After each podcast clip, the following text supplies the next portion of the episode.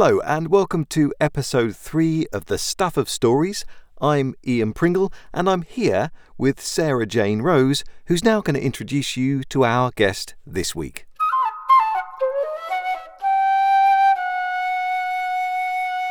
So I'm here with Kit Murdoch, who runs an improv company.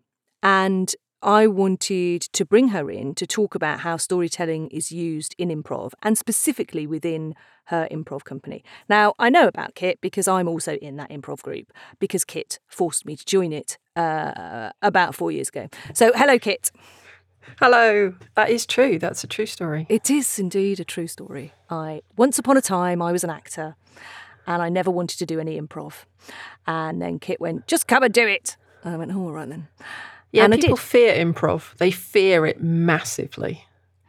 And I think because people don't, people also don't associate it necessarily with storytelling. They think it's just about Yes. being hilarious and weird, and it's not Uh, really about yes, and we've got whose line is it anyway to thank for that. that, which is a shame. Yeah, because it was a good I show. mean, it's great.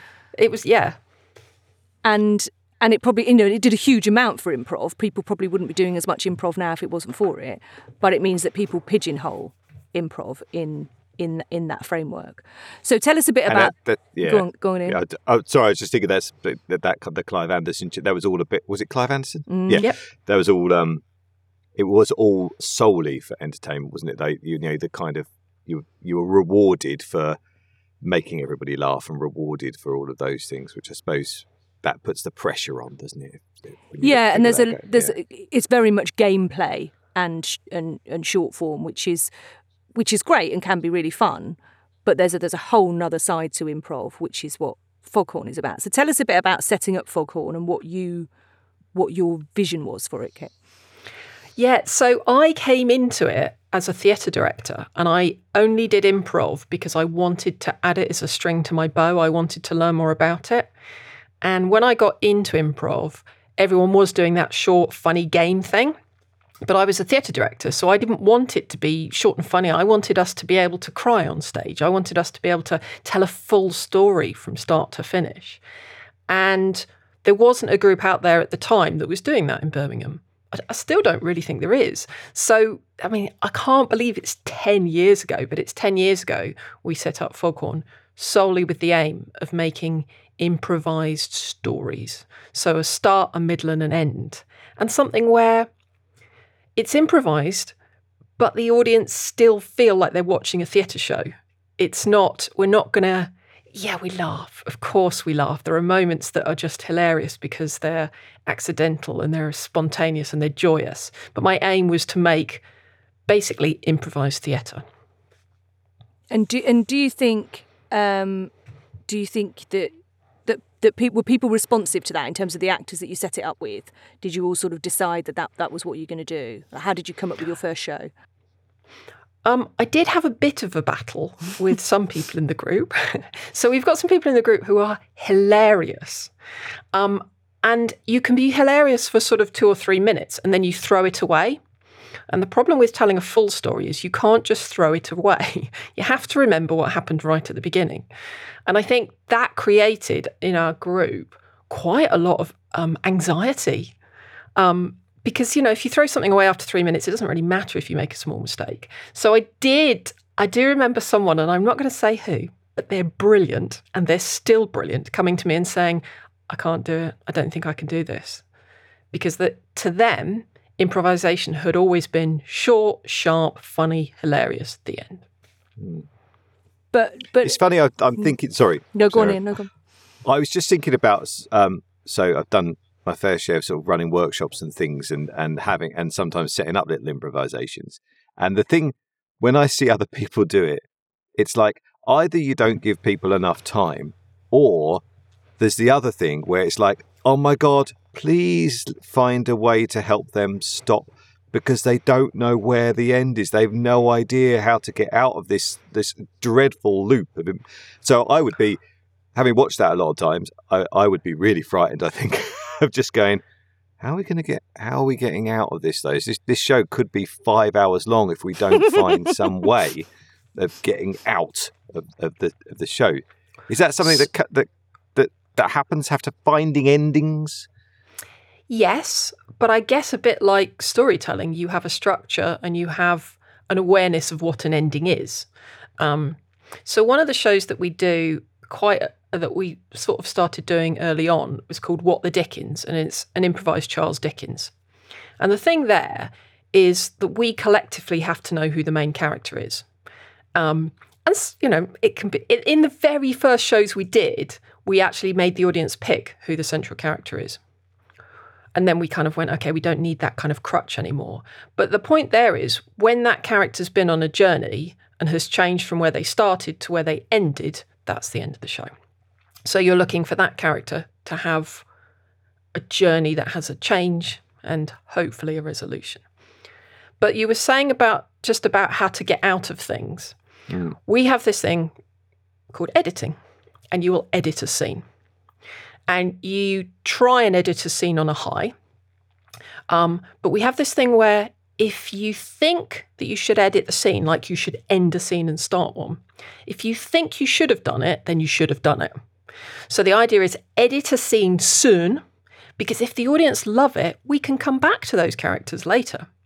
So we try never to leave something hanging or something kind of going nowhere or something kind of with two performers who look like they're uncomfortable on stage. That should never happen. We edit and then we can fix it later. So, so when you say edit, because edit to me immediately, and maybe to other people, uh, makes makes me think of post.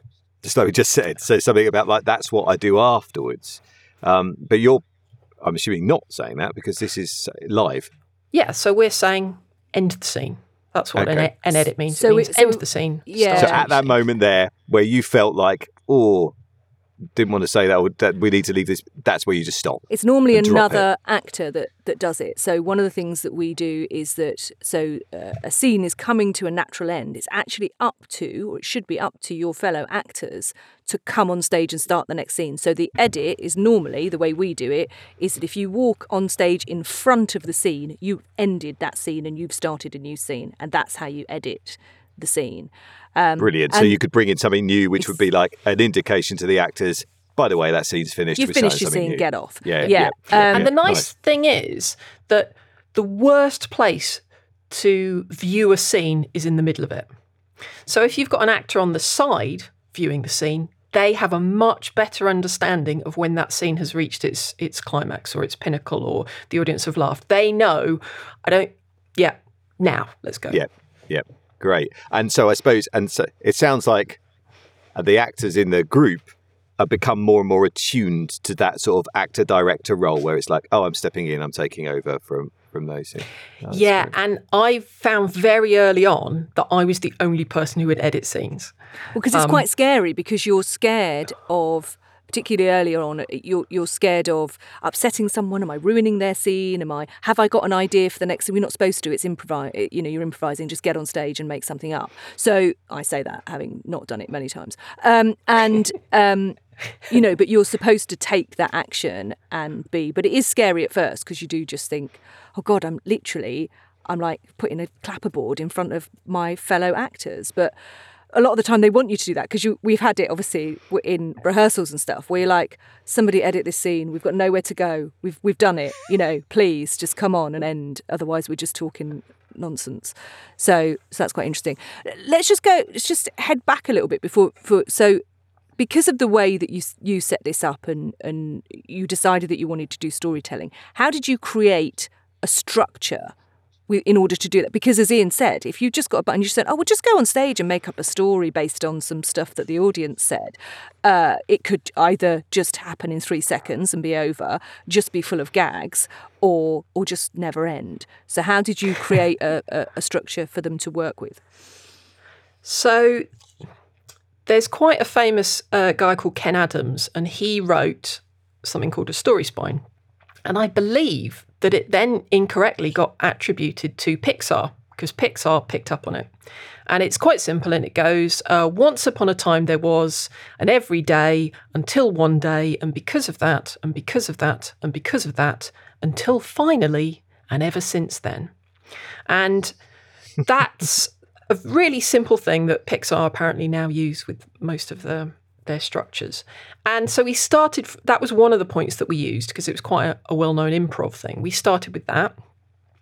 The guy, Kenn Adams, has also written a book called How to Improvise a Full Length Play. So I read that and we tried that. And we found that was way too complicated, just off the scale of complicated. Like, like you had a lens and a, a, just like are we at the lens of conflict yet? And i'd be like i have no idea. And everyone's like i thought we were still in act one and nobody could keep up with the structure. And we were doing a murder mystery and i got fed up. I was getting fed up because people in the murder mystery weren't getting to the point where they would kill someone. The whole point of a murder mystery is characters have to be so angry um, or so devious that they would kill someone. And I said, imagine you're in red. So think of it like red, it's full on red. And from that, we came up with this traffic light system of green, amber, red. So green is the beginning, where you're creating characters and you're creating your world. And you're not putting any plot in there. You're just saying, this is the status quo. And that would be your once upon a time there was and every day. And then amber is where something changes. Um, and the change should be organic. It shouldn't be, I'm a werewolf, you know, suddenly from nowhere. it should be something that's been mentioned earlier, like someone be might be saying, Oh, when I inherit my money, um, you know, I'm hoping to buy this this beautiful castle. And then later on it's like, mm, I think I've been written out of the will. So it's not it's not come from nowhere. It's it's a small step. And then because of that, because I've been written out of the will, what do I want to do now? Well, maybe I want to take revenge. And because I want to take revenge, what do I do next? So that would be your amber. And then finally in red, I'm furious that I've been written out of the will. I'm furious with my brother because I think he made friends with mum to get me right out of the will. And now we have a murder. And so that's a very simple traffic light system that we use green, amber, red to get everyone on the same page without needing to know this kind of 40 step structure. Three colours green, amber, red. Beautiful. Yeah. yeah. And, it, and it works really well. Like I say, it just keeps everybody uh, on the same page and working towards the same and normally with with that is we obviously we have a time limit effectively because normally those shows will be you know it's either you know two sessions or it's what you know we've done them in an hour um, and that kind of thing. So you'll be almost you'll know when you need to start ramping it up to amber to red because you know you've got to get to red before the end of the show otherwise you've failed. Um, so yeah. So do, do you think um, in terms of that, in terms of people being uh, sort of tied into the story and, and an for an audience watching that kind of um, show, do they come expecting? What do they come expect? Do they come expecting a full show? Do they know what they're getting? Um, it's interesting because we actually changed the name of the group. We used to be called um, Foghorn Improv, and I changed it to Foghorn Unscripted because we sometimes got feedback that, like, I got some strange feedback in a theatre once that we weren't blue enough. Like, they thought we should have put more adult content into it. And I looked at our poster and I was like, where in this poster did you think you were coming to see some sort of sweary, adult, innuendo laden show? Um, but I think it's the word improv improv is whose line is it anyway. It's quick, it's fast, it's funny. You move on. Um, and there are some improv groups that do stand up comedy nights, and uh, you know they are phenomenal. Like um, the Noise Next Door, they were on Britain's Got Talent, um, but they have set that comedic late night tone that we're not setting. So we changed it to Foghorn Unscripted. Um, and I think it has improved the way people are perceiving us as a group. We're not an improv group. Hopefully, we're a improvised theatre group. Um, but we do get a lot of people. We do get a lot of people at the end of a show going, "Oh, I really enjoyed that. I wasn't expecting it. Oh, you didn't pick on the audience. Oh, it was, oh, that was so funny. And oh, I knew it was him. Like in the end of a murder mystery, I knew he did it. I knew he did it. And you're like, well, yeah. That, that one always makes me laugh. So that the structure of the murder mystery is that the audience choose who the murderer is. That's the whole point. And then they come away afterwards going, I knew it was him. It's like you chose the murderer. It was your decision. Um, I've had someone which is hilarious. I've had someone was I the murderer or was I murdered? Oh, I was murdered. That's right. And, and another performer was the was the murderer. And someone came up to her at the end of the show and said, "Oh, did you have to all rehearse what you would say in case you were the the murderer?" And I was like, "You picked the location, which was a library in Scandinavia." And I was murdered by a book. How could you possibly prepare a murder confession for killing someone in Norway in a library with a book? How would we all prepare that? It's just not possible. And do you think That's actually? interesting. Oh, go on, Sorry. Ian. I've just got an improv question actually, because that one reminds that little experience that you're talking about reminds me of someone once told me or I read that actually you could choose to ask the audience to give you things, but quite often the audience will give you something that is that like that point you were saying that, that actually we, we're looking to link things really. It needs to be realistic within the context of this this character's life. So suddenly like the murdered by a book in a Nordic Scandinavian library it's like, are you just trying to be clever and funny by giving that, or is it genuinely going to be something that's helpful for the character? S- s- And, uh, Great and so how so how often do you do you let the audience have that go? So this is, and again, coming at it as not being um, sort of short, sharp, short form. We had to take a take stock and think about this, and these are the things that we did. Um, I don't know if I can say this. Is this family friendly? Um, Nah, it's not a really. podcast. It doesn't really matter. There are three things that we get more Oh, than yeah. anything else when people shout out, and they are AIDS, dogging, and dildo. In our shows, if you ask for a suggestion, those would be the top three. What we've discovered, and I think a lot of other groups maybe are going down this route as well, is that if you ask someone to shout out, the people who shout out are the alphas who think they're hilarious. So we don't do that in our shows. We get people to write ah. suggestions down. And we have them write suggestions right at the very top of the show. So we will pick them out of a bucket. So we will pick the location out of a bucket. If has as has happened, I will get a suggestion that I think someone is trying to be funny. I will usually say, I can't read that one. And I will put my hand back in the bucket. Um, because I don't need you to get a laugh from your suggestion if it's going to ruin the show. That's just pointless. There's no, absolutely no point in me doing that. Um, and then we, for our murder mystery, for example, um, we ask them for Victorian objects. So we will put our hand in and we'll use that Victorian object throughout throughout the show. We also ask them to give us a, a text message that they sent yesterday, and we will use that as a piece of dialogue at some point in the show. Um, again, I have seen one very rude one where I put it back in and just picked another one out because I was like, I'm not saying that out loud. That's that's stupid. That's really nice though, because what you're doing that that particularly the text message you're using found you're using found verbatim as as part of your show. So that's that is far more likely to lead to surprising things than someone trying to be clever. Yeah, we had a great one. What was the one? oh, um, I There was what you one that we did where it fitted so well. It was something about learning. It was um, she wanted to learn something, and she said, "Oh, my father always says to me," and I put my hand in the bucket. I pull out the text message, and it says, "Keep trying, try harder." so it's like what? Um, and the audience, you know, just laughed I- I hilariously. And there have been a few of those where it's just somehow fitted. Obviously, there are many of them where you read it out and it makes no sense. You've got to make sense of it, and that's quite fun. But then there are some where it like it just suddenly fits the scene perfectly. You're like, brilliant! I couldn't have written a better line myself. You know, it was just, you know, it's quite interesting.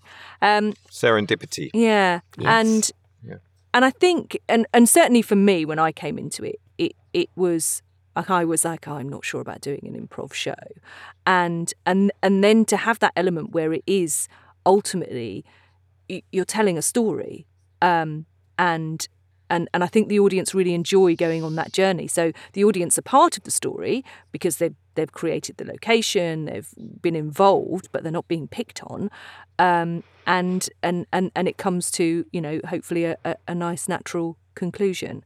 And we were talking, Ian and I have talked about in this um, little season of uh, of this podcast was about storytelling in the in in at home. You know, are people are people still really telling stories in the way that, that we perhaps used to at home? And if not, do you think there are some some of the tools or structure that we use that people could use at home? Yeah, well, I mean, the the once upon a time there was a, an every day until one day, and because of that, and because of that, is such a simple tool.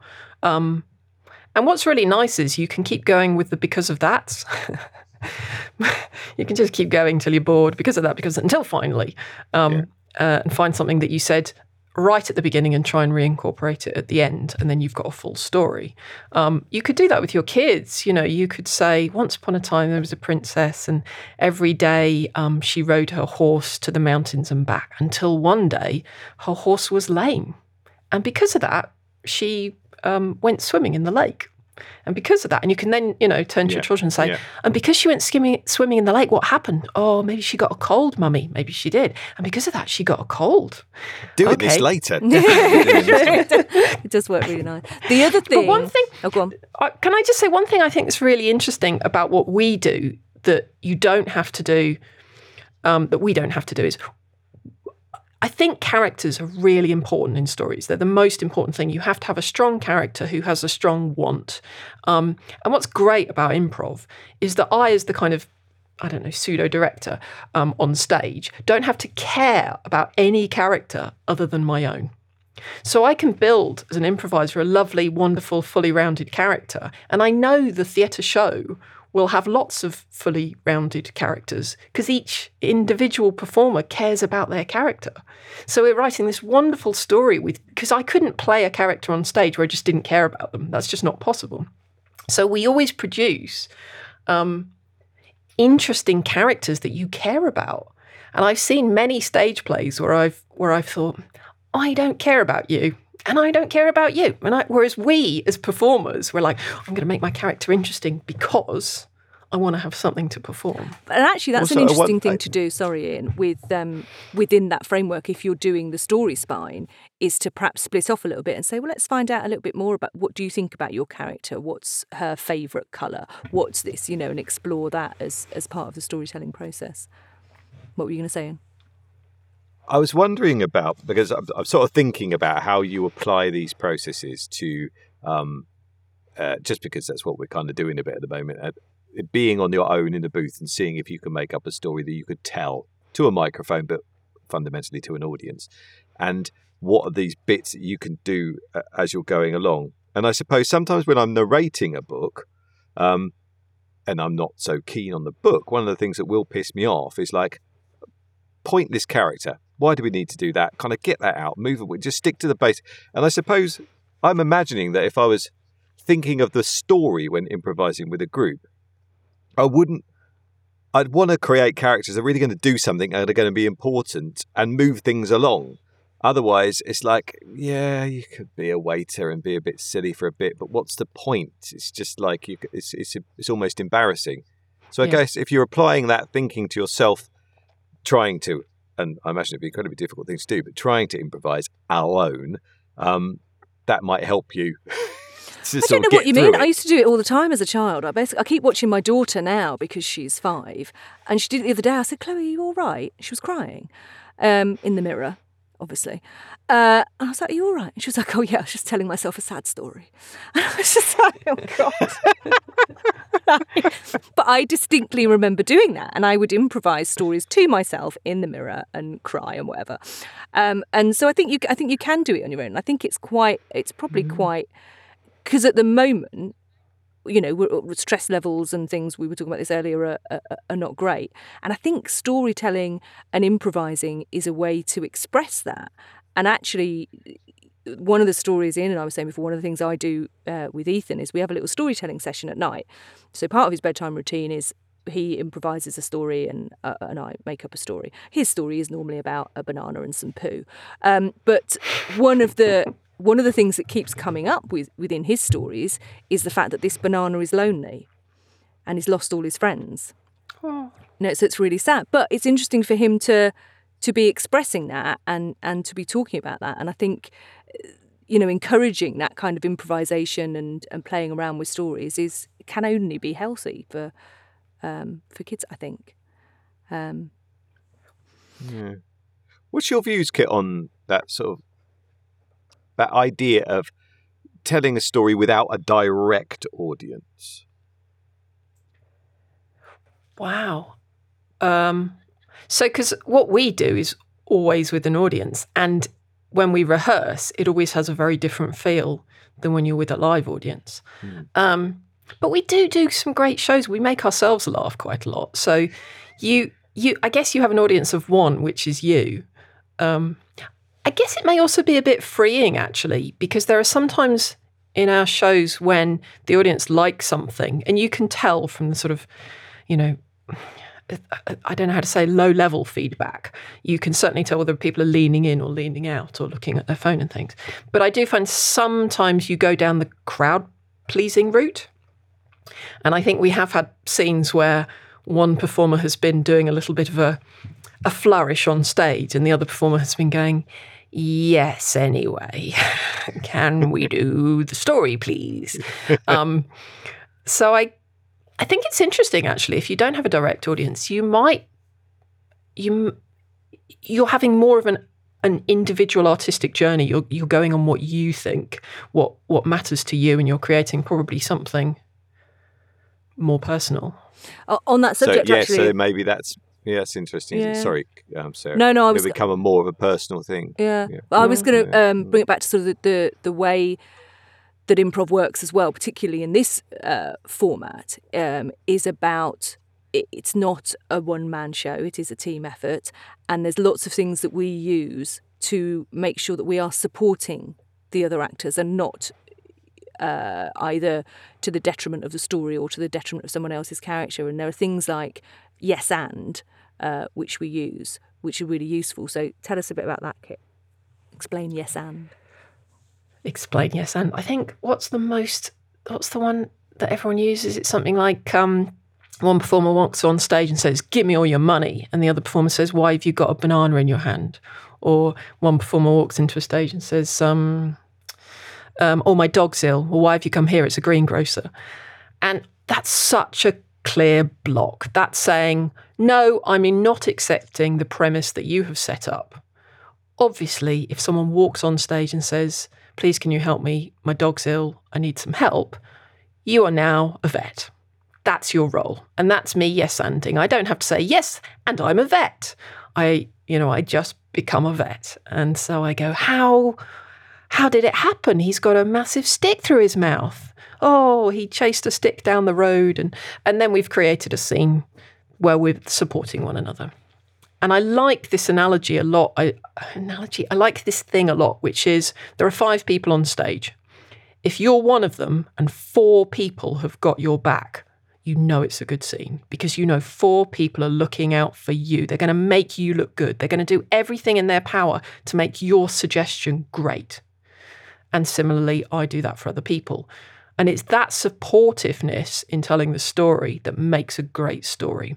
There's not one person pulling, oh, and then there was a car crash and they they jumped into a jet ski and the jet ski jumped over the Eiffel Tower because now that you know, like what? Um, it, it's built one brick at a time, and each person brings one brick. And I- I genuinely think it's a useful tool for kind of everyday life. Particularly, I think people, we might need to teach people this when we get to go back to real life because everyone's going to have forgotten how to have a conversation with more than one person.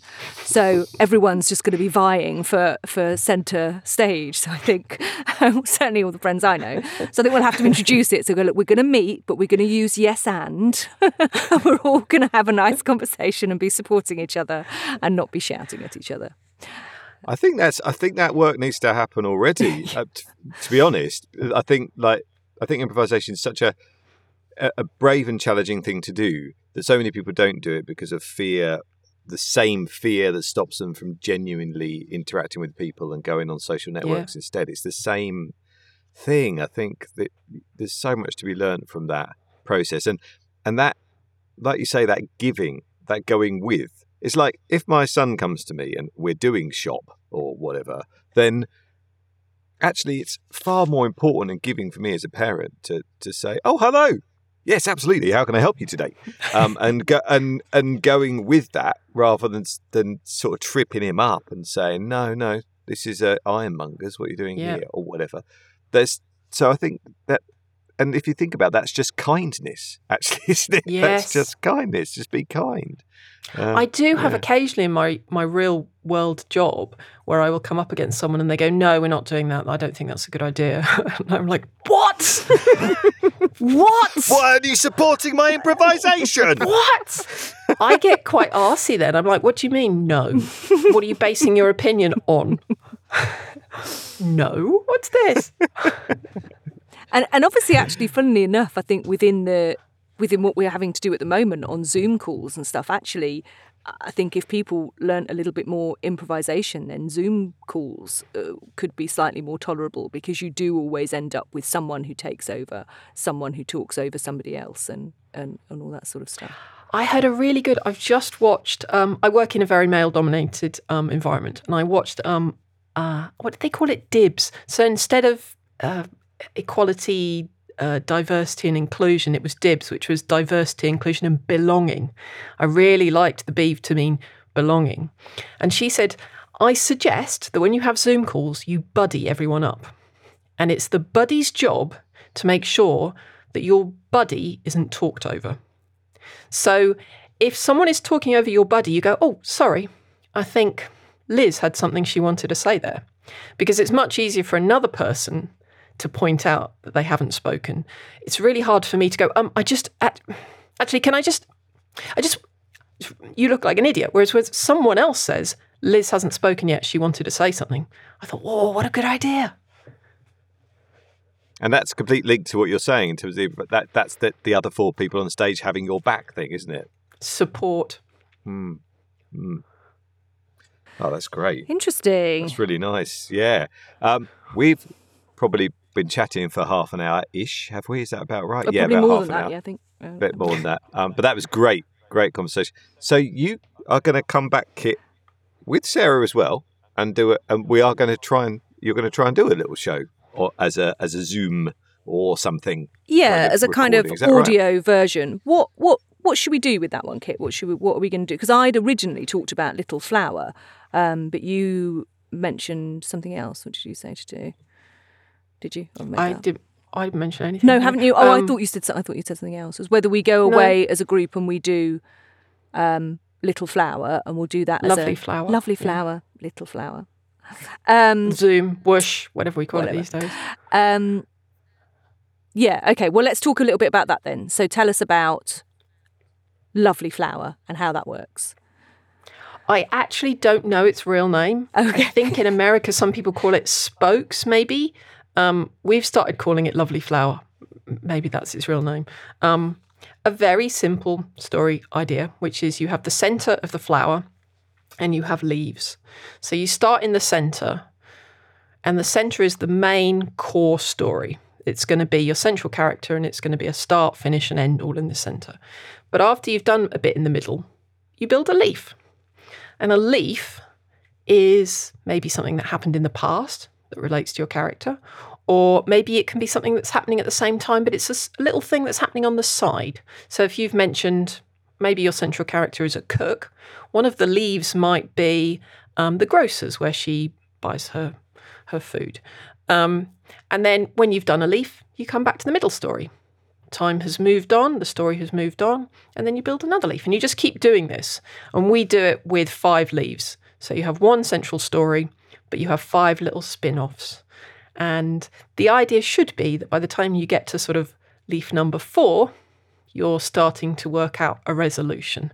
Um, so that leaf number five, the last leaf, leads you into the um, the final happy ending or unhappy ending, whichever way you want to go. Um, and so, yeah, as as improvisers, we will usually have one or two people to play the central characters, and that that's the bit in the middle. And then everyone else gets the fun because, in a way, a leaf is a can be the fun bit because you can create a leaf story that actually is maybe giving context, and you can have a bit more comedic license there because you're not going to break the story. You're you're adding color to the story, and that's that's something we've been trialing on Zoom because it's a format that doesn't. Um, we don't stand up you know, we don't have to stand up and wave our hands. We can go, okay, I'm doing a leaf bit now, and I can do a silly voice and a character. Um, we were hoping to turn it into um, a set of podcasts, but really we're much better at doing it in person um, and meeting in a group and recording as a group. But we're going to do we're going to do Oh. a special one for for us, which we're going Yeah. to do in the next week or so. That'd be and see how brilliant. it goes. Well, we've done brilliant. we've done some really fun ones. I mean, that, when we did what was the one where we were all just uh, it ended up being like a fairy tale type. They one. nearly always are Are they- fairy tales. I don't know why. I have got the recordings of the last two. Um, if you Oh yeah, to oh, I try forgot. one Oh of yeah, we could have a listen to those. Okay, I've forgotten that'd that be you've got those. Yeah, yeah, we'll have a listen to There's those. some already. Okay, Mm. cool. I've Very forgotten good. that. I was going to ask you as well, just as a, so. Um, I always want there's something about improvised work that doesn't always get the same kind of artistic support and funding and merit as um, other work, and I wondered how you'd found that. I mean, we have zero funding anyway. Uh, I do know of groups that have actually tried to get Arts Council funding for improv, and as far as I'm aware, no one has been successful. I think the Birmingham Improv Festival, um, the last year that it ran in in person, did get funding, So but it's a f- festival, a festival. rather than a yeah. But I Yeah. do know a couple of groups that applied, and and and it got a slightly dismissive response, um, which is interesting. Uh, I don't know if you say devised theatre. then you probably would get the funding. But when you say improvised theatre, it's almost like, oh, well, that's just making it up and getting on stage, isn't it? As if Yeah. you don't see the hours that we put in the rehearsal room to get to understand one another, to understand our structure, to know what a story is. It's all very well saying improvisation is just standing on stage. We as a group have to understand when a scene needs editing. We have to understand when those two characters has, have had as much as they're going to have in terms of the give and take of that scene. Um, we have to be directors on stage, and you can't just you can't just turn up in a rehearsal room and do that one day. That comes from us working together for years. Yeah. Yeah. No, that's very true. That's very true. And and I think actually, so I think next time if we apply for funding, if we call it improvised storytelling, uh, we, you might you might get it that way and do it that because I think that would. Uh, Well, and also have a participation element and Yeah. something about, um, yeah, kind of excellence within participation and support and trauma informed. Then, then you'll be on a winner. I have I have actually done improv for uh, young people who weren't getting jobs, uh, and I did improv around um, uh, job interviews. And I realised there's so many relevant things from improv, Yeah. like say yes and, and Yeah. you know, uh, bring a brick. She's going to ask you a question. The interviewer, you bring a brick. You you offer something back. You know, if she asks you a question, go yes, and let me explain how I have. You know, don't be afraid. Be supportive. Um, yeah, I was like, oh, I could So do that. I worked for years for a, a company touring prisons, and the the theatre that they used in prisons was based on improv, but but but with structured. Um, but yeah, the the fundamental principles of the work that we would always do with the men after the performance were exactly that. It's like out. Okay, so it's visits, and your missus is coming in to see you, um, and yeah, she's got some bad news. She's got a, a, a bad debt or something like that. You know, how do you react, and it's it's exactly the same thing. Which Yeah. which which company? Not that was geese. with geese. Yeah, Oh, was yeah. with geese. I did their yeah. one of their courses. I did their I can't remember what it was. Another brick in the wall. I can't remember some some course. Um, they did like a, one day's course, and I found that really interesting. Um, the way you can get the audience to ask question uh, to, to tell you what's happening. So you're not going to use words. You're going to do something, and then they will tell you what's happening. And yeah, so they use the mimes and stuff, and yeah, yeah, yeah. and in the process of them telling you what's happening, they're giving information away, but without you asking. Like Yeah. without someone saying, What are you in for? Um, you know, it's quite a strong question. Whereas if Yeah. they say, Oh yeah, he was off stealing a car, you go, Oh wow, you've given information Yeah. that wasn't directly asked as a question. I was like, Oh, that's clever. Yeah, it's like so. It's a listening, isn't it? It's the listening skill of what's so because they might say, "I was still in the car," or they might say, "Oh, he's a he's a junkie waster," um, and it's like, "Oh, so that probably tells me that you are not a drug user and you have very strong opinions about the drug users that you share the prison cell with." So it- it's that, and Yeah. then it, so then you know if I want to create a moment of heat and I want this guy to get involved, I'm going to pad up. I'm going to put this person in a cell with a drug user, and that's going to be a problem for them. So Wow. yeah, it's that listening, isn't it? I suppose it's harder to do that with a less because Geese's work is obviously so specific Mm. to a sp- very specific. You can't guarantee that your audience, when it comes in, is going to have. It might be. You might say, well, we're going to have a fair few people that think they're turning up for a comedy night, or we might have a few people that are left of centre and a bit arty. I don't know, but beyond that, you can't you can't you wouldn't be able to specifically work out who was in the room. So you're back to more broader strokes of human behaviour, I guess, to sort of react to. Um, and that's the thing I've, I that's the thing I find scary about. Although I've done that kind of improv with groups of, you know, very Yeah. violent people, I don't mind it because I know exactly who they are. Yeah. Well, I didn't mind it then. I'd probably be a bit, bit rubbish these days. But um, but yeah, walking into a room, people a complete mix, and just doing a story for the sake of a story that's got to, yeah, that they got to enjoy in some way. I, I yeah, you've got to you've got to really cover tough. all bases. You've got to cover all bases. yeah. But we do we d- I do always do a good introduction where I try and set the audience at ease and try and give them um, an understanding of what's about to happen, so that there's no right from the off. We're all on the same page. There's no. We're not going to pick on you. We're not going to bring you on stage. Um, you've given us suggestions. Thank you very much. Now sit back, relax, enjoy the show. We're going to improvise a full length show for you now. Yeah. That's really interesting, actually. And often when I've seen people doing more improvised theatre work, there is often a moment of facilitation at the beginning of the show, which is about setting expectations. Mm. Uh, you don't see that in other art forms, actually, so much. But but with improvised work, you see that a little bit But more. again, I think it's because you you you could potentially run into the issue of the audience coming in thinking they're coming to see improv and thinking that means they can heckle, they can make Yeah. dirty jokes, and they can and it isn't about that. Um, Hmm. And uh, and not that we're being uh, elitist, or, or it's not. It's just a different format, and we're being slightly. and it's not jazz. It's not. yeah. So, It's true. you Google improv, you get an awful lot of jazz. So, but we do we do have a musician uh, uh, on our team as well who uh, improvises bits of music throughout the evening as well, which is absolutely brilliant. Phenomenal. Yeah, it's That's Hilarious. nice. We, we should draw this to a close. Yeah, we've got to go, yeah. 45 minutes. Yes. Um, uh, Kit, where can people? Obviously, you can say this. but We, we put this. We'll put the story out there, the improv story that you do. We'll do that as a separate thing. So on this, just this episode, if people want to find out more about you, where can they go? Where do you If they- perform? What's going on? That Well, of thing. uh, I you can know. find us on our website at foghornunscripted.com. At the moment, we don't have any live shows, um, but I believe we've just had an announcement that in July things should be back oh, has it just has it just happened? outdoor shows. So fingers crossed, we'll be doing Winterbourne House in the summer, which is our summer show It's where we do a murder good. mystery outside. I know, My favourite show of the year. I know, I know. That sounds really ridiculous because we're in it, but it's brilliant. It's so much fun. We're out on a terrace. They have afternoon tea and gin, um, and we do generally it's a 1920s one, isn't it? Uh, we do like a 20s improvised murder mystery, and it's just Where? lovely. Where do you do it? It's in, in Birmingham at a, a, In- a place called Winterbourne House.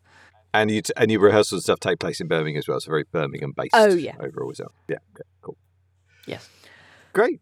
Thanks very much, Kit. Thank, you. Thank you very much.